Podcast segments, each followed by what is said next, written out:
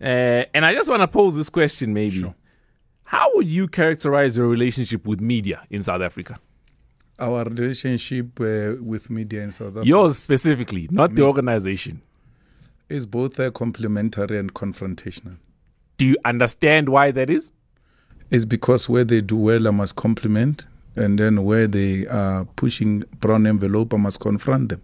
I've got a duty as a citizen to make sure that uh, our media hold very high standards. Because uh, if we don't do so, then that is a threat to our uh, constitutional democracy. Media must hold all of us accountable, and it must not take side. But the problem is that you've got majority of the media in the private hands and you've got the alternative media in the hands of the state so you don't have a, a neutral platform that gives information objectively and then we thought the social media will close that gap the social media it looks like some people from here also have access to social media the things they don't like they either remove or they block you or they close their account so uh, we, it's a survival of the fittest. Do you acknowledge, though, that these views, as mature as they sound, are the views of the older Malema? The younger Malema held slightly different views. No, I, had, I, I held the same views. The problem is that But you were very belligerent towards media in your younger ways, days. no ways. I hold very strong views about the media, by the way, and I criticize them openly, and uh, uh, and I do so with facts. I don't just go around uh, attacking people uh, for no reason. Uh, I, I still hold the same views I, I held then. Uh, so I, I, I, there's no older Malema and the younger Malema. There, there isn't. I'm, I'm, I'm, I'm, I'm still the same person, and I still pursue the same agenda. So um, um, uh, I personally believe, and for the EFF, it must develop its own alternative media platform uh, and to sell its own message as is without spreading fake news or uh, lies or anything of that sort. Because the way the media is structured, you can't win if you don't have your own alternative platform. So that will include, and I don't understand why by now we haven't done it, internal communication where a judgment like this is being uh, announced today on CR17 and all of that. And then you get all of uh, backlash in the social media. Someone internally should be writing a very clear perspective of where we come from and what we seek to achieve and distribute that internally so that members of the EFF can know what is the party position and perspective in relation to this, not through snippets, because that becomes a distorted information. And you've got members who can defend their own organizational position because there is no effective internal machinery when it comes to communication because media is important in pursuing the revolution. Otherwise, you have people turning against their own liberators because a message gets distorted in the process and is not effectively uh, communicated. After this, I'm going to give you two examples Yeah. uh, of a distinction between young Malema and older Malema. No, which one? I But mean, no, if, even if on. you bring the BBC one, I, I, it's still the same. no white young boy can come before me and do jajarach things. Even now, I won't see, allow You brought it up, not me. I'll get to it after this. Okay, here you behave or you jump. You've already brought that right up, Yes. you know, right? No, you can't do it. I mean, you remember I went to um, um, um, the Hawks offices, and then there was EWN journalist who asked me about the case I have with the policeman, and I said, I wish I had done uh, the real thing. And then when I turned and left, because the way I was engaging him, he, he he became angry and he insulted. He used the soy word. I'm the one that pointed that out, actually. Yes. I received it on Twitter. I was like, did so- you just so- use. So that is the older Malema. Same, same. I mean, I don't take nonsense, especially from white people. I, I've made it my business. White people who uh, promote whiteness and look down on black people and come up with some superiority attitude. I attend to them even when they are not in my space. Eh, Talking to someone, uh, not even me. Once I hear that these bullies have started, I enter. And and white journalists in particular, they are racist. they've got a position.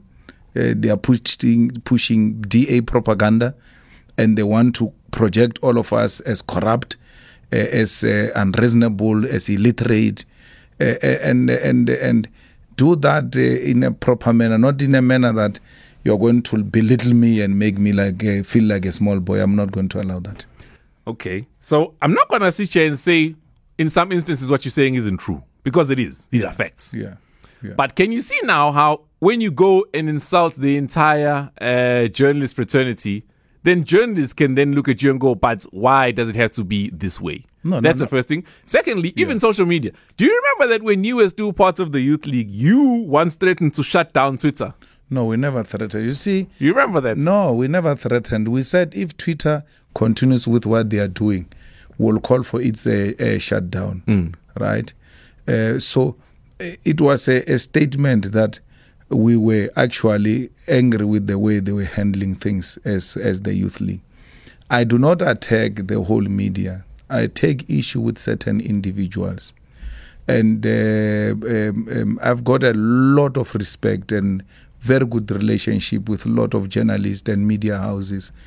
Uh, but I'll take issue with one or two of them, and I'm very specific, including analysts and these uh, commentators who speak from their comfort zones.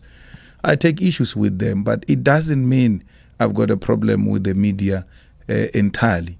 I mean, I wouldn't be sitting here.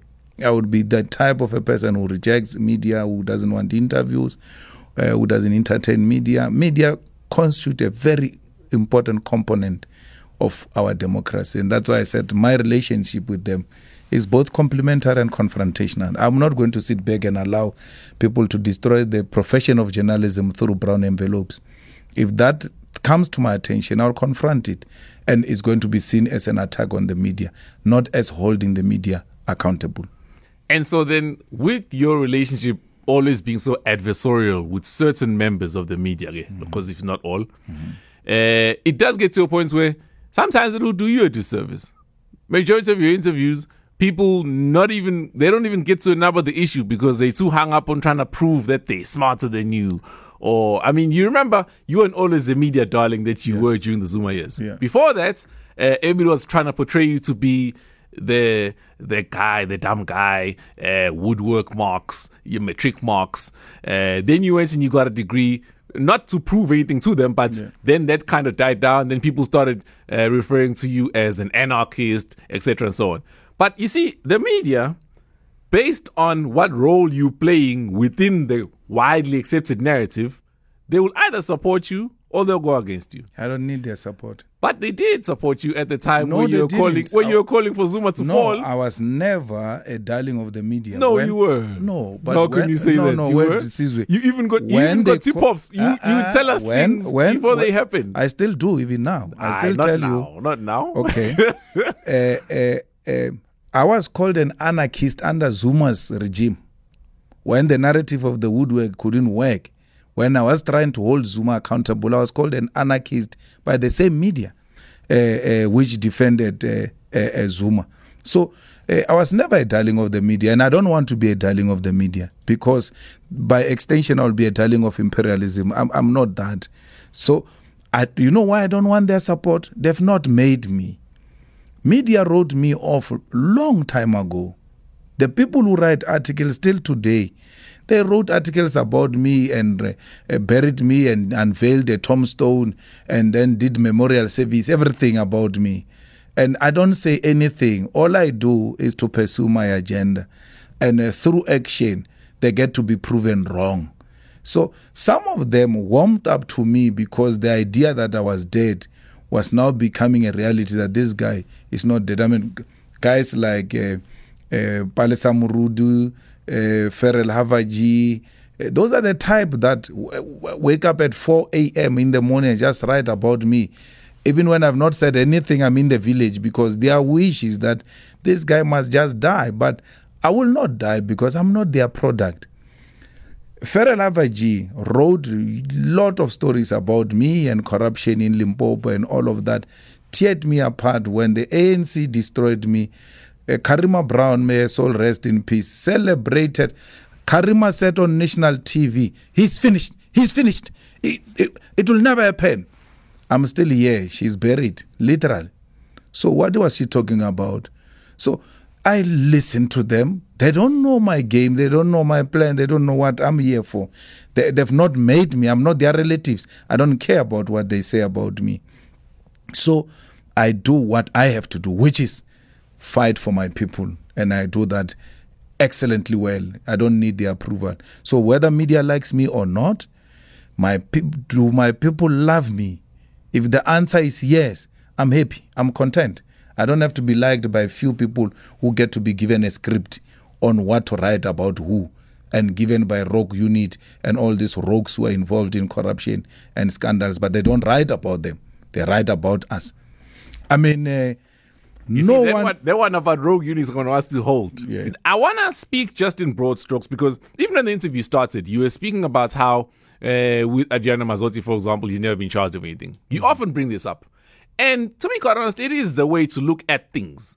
Because if there's no prima facie evidence against a person and the person's never been charged, or even if they have been charged and the charges were later dropped or they won a case, Mm.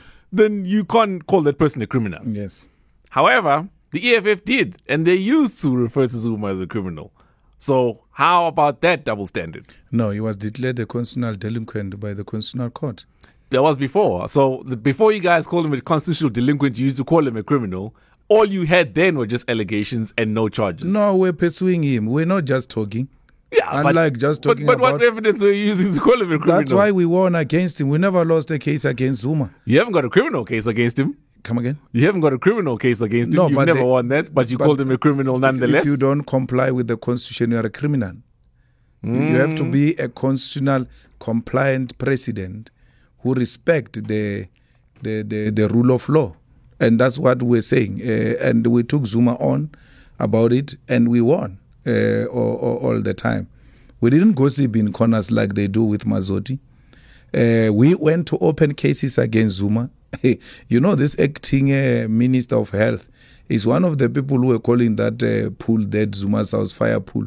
Today, they are the most opponents of Zuma. These ones who were calling the pool fire pool when we called it with its rightful name. So, uh, uh, we opened cases uh, about all of those things, uh, and and and we pursued those those matters. So uh, you can't compare with Mazzotti's arrangement where people talk in the corners and they never go and open a case or pursue a guy. Well, you can, but that's not the point I'm trying to get to. Yeah. The point I'm trying to get to is that you then often make the points that media can try you and besmirch your image Yes. without any tangible evidence or prima facie, if you want to use a legal term, Yes. Uh, and then just leave it at that. Yes. Uh, and these are things that politically make a difference. So even if you don't end up in jail, even if there ends up being no charges against you, the fact that you've just been arrested and then they later go, wow, we're dropping the case. The NPA says there's no prosecutable, prosecutable evidence here. Uh, it does paint you in some type of light. No, it's a permanent uh, dark cloud, and uh, that is called abuse of state power. That's what Zuma did to us. Zuma arrested us for politically politically disagreeing with us, and uh, and uh, the journalists were more than happy to collaborate with him. I mean, a lot of these journalists were with Zuma, and Pravin served under Zuma, and uh, Trevor Manuel served under Zuma. All of them uh, served under him and served him uh, uh, and today he is what he is. But the point we're making here is that we don't operate like journalists. Once we make a pronouncement on a person, we pursue that particular agenda. We don't just throw things loosely around people. We go to court, we go to the police. Pravin Gordhan, we said things about him. We went to open cases against him. Uh, we gave the police uh, all types of evidence we have. You know what happened? Police come to me and say, We want the evidence you said you have on Pravin. I'm like, Guys, when I came to open a case against Pravin, I gave you a file. The file had everything. Today, police don't have that file.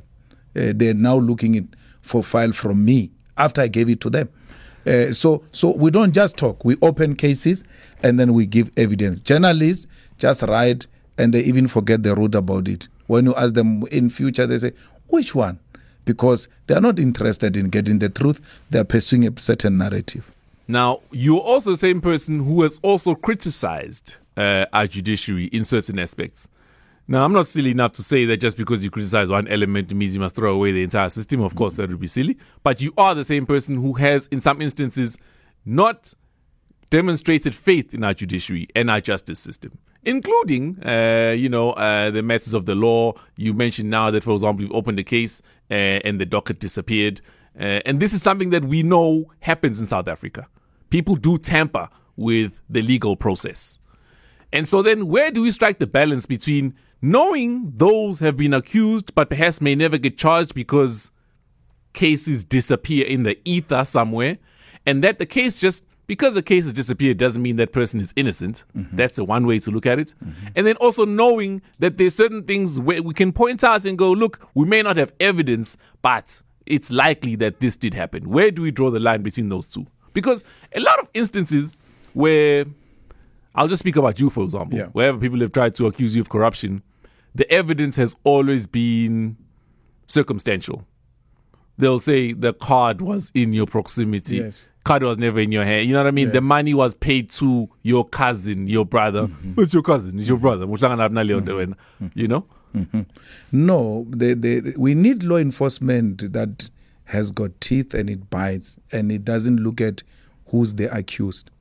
Um, once we have a, a, a, law enforcement that is biased, then forget about judiciary because that which is going to end up at the judiciary will be distorted facts or it might not even arrive at the judiciary. I've got 110% faith in our judiciary, but it doesn't mean I, I can criticize them. It doesn't mean I can't criticize judges. Judges are not above the Constitution. The Constitution is above judges. Judges must comply with the Constitution. And where judges have erred, we're going to challenge them. I'm a member of the Judicial Service Commission, and through my questioning style in the Judicial Service Commission, when we hire judges, some of them will seek uh, promotion. I take them through their judgments and I take them head on. I make them to be accountable. So, in discharging that responsibility, I should not be viewed to be an anti judiciary type of a person. I'm not. One person once said to me, Julia, Julius, the way you are confronting judges, one day when you appear before them, they will not have mercy on you. And I said, let me tell you, if I get arrested and judges send me to jail because I stole, my conscience will be clear I stole. If judges want to take me to jail because they don't like me holding them accountable, even if they don't have evidence against me of any wrongdoing, they, ju- they just don't like my politics, let them take me to jail my conscience will be clear that I'm in jail, I've not done anything, and the only crime I would have committed was to hold the judiciary accountable. That's what I'm doing. So I have no problem with the judiciary. But before we even get to judiciary, we need to get law enforcement in order. There's a big problem in this country. Cases have got eyes. If it's so and so, they don't get charged. If it's so and so, they get charged. Some of them, their charges get withdrawn uh, when you try to reinstate them, judges arrive at different conclusions on the same matters because of who is appearing before them. What do we do in that instance? We don't get tired. We don't get tired. We keep on fighting. You lose CR17 statements, you don't get tired. Money is nothing. We can sell the, the, the last thing we have in the EFF to get justice to be done. What matters is justice. We don't care about money. So no amount of money or intimidation will make us to be tired. We are focused on getting the powerful accountable. I've made it my business personally to take the snake out of the hole. That's my business. Tebogo in Tembisa, thank you very much for holding. Anjan, Hey, CJ, the Honorable CIC there. Baba. Uh, good afternoon. Right. South Africa has a very complex political setup, right? Yeah. Voting out a political party is not the only solution, right? Yes. But we also have to understand the rules and those that make the rules. There's a very uh, uh, uh, uh, uh there's an, a very uh, there's a gap in understanding that as a citizen. And that's where our intelligence falls, the gap that we found ourselves in the past three weeks. Okay, so what's so what's your question?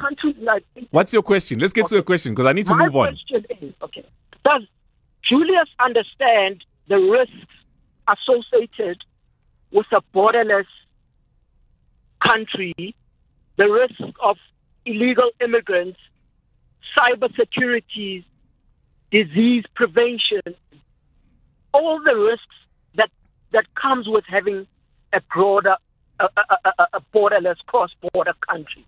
Thank you very much. And Thank you very much. That's Tebogo. Hey, he's taking too long to get to this question, but let's try. Well, uh, we are one thing, um, and we've always been. And you can't be an anti colonialist and support a colonialist setup. These borders were imposed on us by colonizers, and uh, they remain exactly what the colonizers want. The Europeans have got their own setup, uh, which they don't have for us here. Uh, the unity of Africa is very important because it's a direct threat to imperialism and they don't like it. If these borders were useless, the imperialists would have gotten rid of them long time ago. They are serving their agenda, and that agenda is to divide and conquer Africa and continue to steal its minerals. So, the unity of purpose of Africans is very important. So, uh, when we go to Giyani in Limpopo, not even from Joburg, when I leave Polokwane to Giyani, and there's a problem of foot and mouth, police block the road there, and they check us whether we're not carrying any type of meat and this type of thing. So there is also disease control management in the country, which will still apply when the continent is one. You don't cease to have disease management control uh, in the country because now uh, the continent is one. Therefore, sick people are going to come from this way. If there are people who come from malaria uh, areas, we'll find a way of how do we ensure that they are compliant with certain uh, protocols of controlling malaria. So it's easy like that. So, being the economic freedom fighters, right? Uh, surely you do acknowledge that within the economic fights, there's certain steps and ways in which you can manage things. If you already have a domestic issue economically, uh, I'm not saying don't allow any foreign nationals to come to your country, but it does exacerbate an already existing issue, right? So Julius Nyerere used to speak about this, for example, hmm. and you were speaking about Tanzania, saying even in an economy, you protect the weak until they're strong enough to get into the ring and fight, right? Uh, and so, if we feel that South African citizens are already disenfranchised along racial lines, class, etc., and so on, how much more then when you add other people that are competing for the same resources? That question might be late because those people are already here. The mm-hmm. people who want to be here are here. Hmm. Um, if Lesotho people, Swaziland people, Mozambique, uh, Zimbabwe, or any other place in the continent want to be here, they, they always find their way here. Uh, and then because uh, of this border arrangement, then they get subjected to serious humiliation. But the people are already here. Why waste time on sticking to things that are gone? I mean, you guys have got a gate without a fence. So why do you want to maintain such a gate when you don't have a fence? No, that may be true, but especially coming out of the last two weeks that we come from, where people are to the point where unrest is unavoidable, right? When you preside and govern over people, you need to think about their views as well. And by the way, you know how I feel about this, right? Uh, and I'm open to uh, all sorts of foreign nationals coming to any country, just like I would like to go to any country, right? Provided that we follow the correct protocol legally. Uh, but if people feel like already resources are scarce and it's already a tense situation, we've seen a flare up of xenophobic violence in the country, right?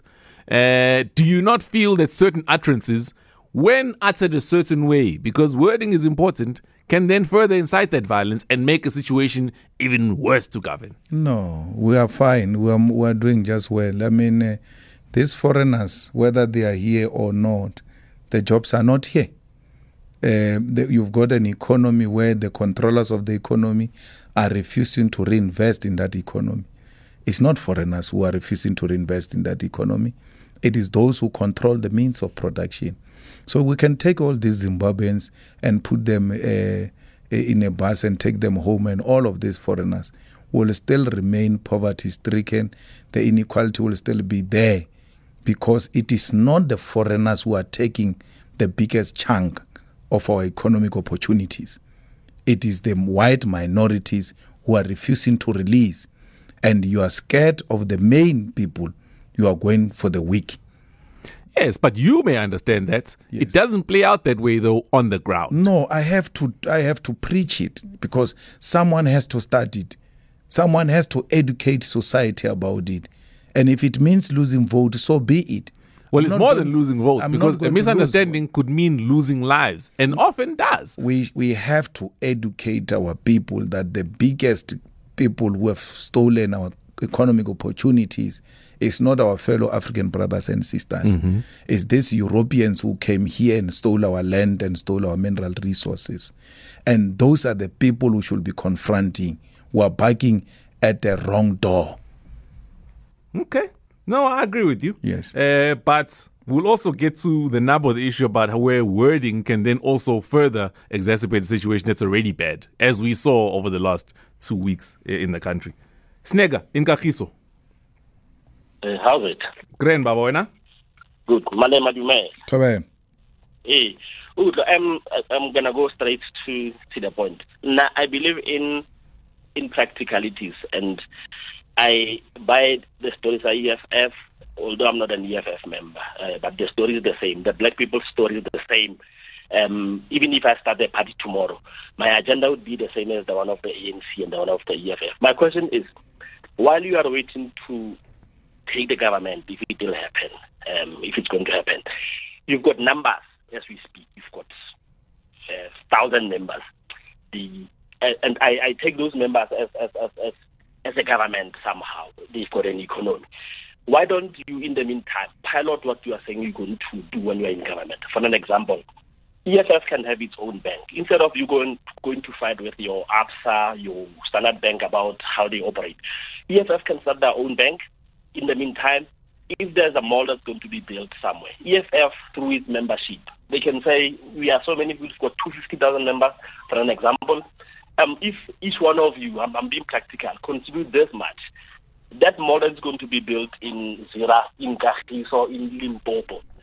Members of EFF can actually be beneficiaries of that mall by putting 100 rands together. We buy shares from that mall. The mall belongs to EFF. So I'm saying, in the meantime, while we are waiting, why don't EFF pilot some of these things? Is it possible for you to do that, guys? What are you waiting for? If the if you're going to be in government in the next 20 years, in the Okay. meantime, Snega. Yeah, I, I, I. I think we hear you. I want to take another question. Just keep, remember remember sure. this one. I'll take another one, and then you can answer both of them back to back. Lula Mile in Sebokeng. Hi, how are you, brother? Are we well? Thank you very much, Bob. Yeah, thanks, Julius, for coming, man. I just want to check, Julius. Mm. What is it that is going to take for us to get our land back? Do you have any program of action? Secondly, the State Capture Commission. I haven't seen any white people, the white monopoly, appearing in that commission. And when are they going to get arrested? Because they don't have contracts to claim that they have this land. Thank you very much for that. Well, uh, I think that uh, with regard to the commission, it looks like you get invited there by the investigators and uh, through the secretary of the commission. And anyone else who is implicated uh, will have to be uh, invited. Um, and it's true that we haven't seen the owners and the captains of the industry appearing before the commission because it can be that corruption happens with government officials alone. Uh, it is the, the, the corrupt uh, arrangement between the state and private capital.